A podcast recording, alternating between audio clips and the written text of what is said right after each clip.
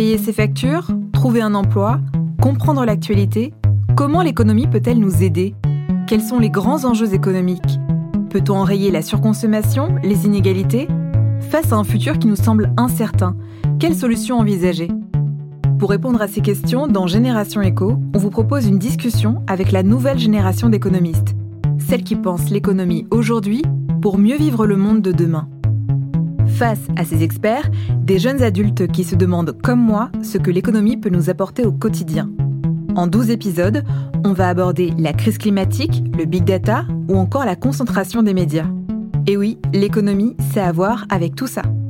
Je suis Clara Bayot et on se retrouve en janvier, puis toutes les deux semaines dans Génération Éco, un podcast du Cercle des économistes.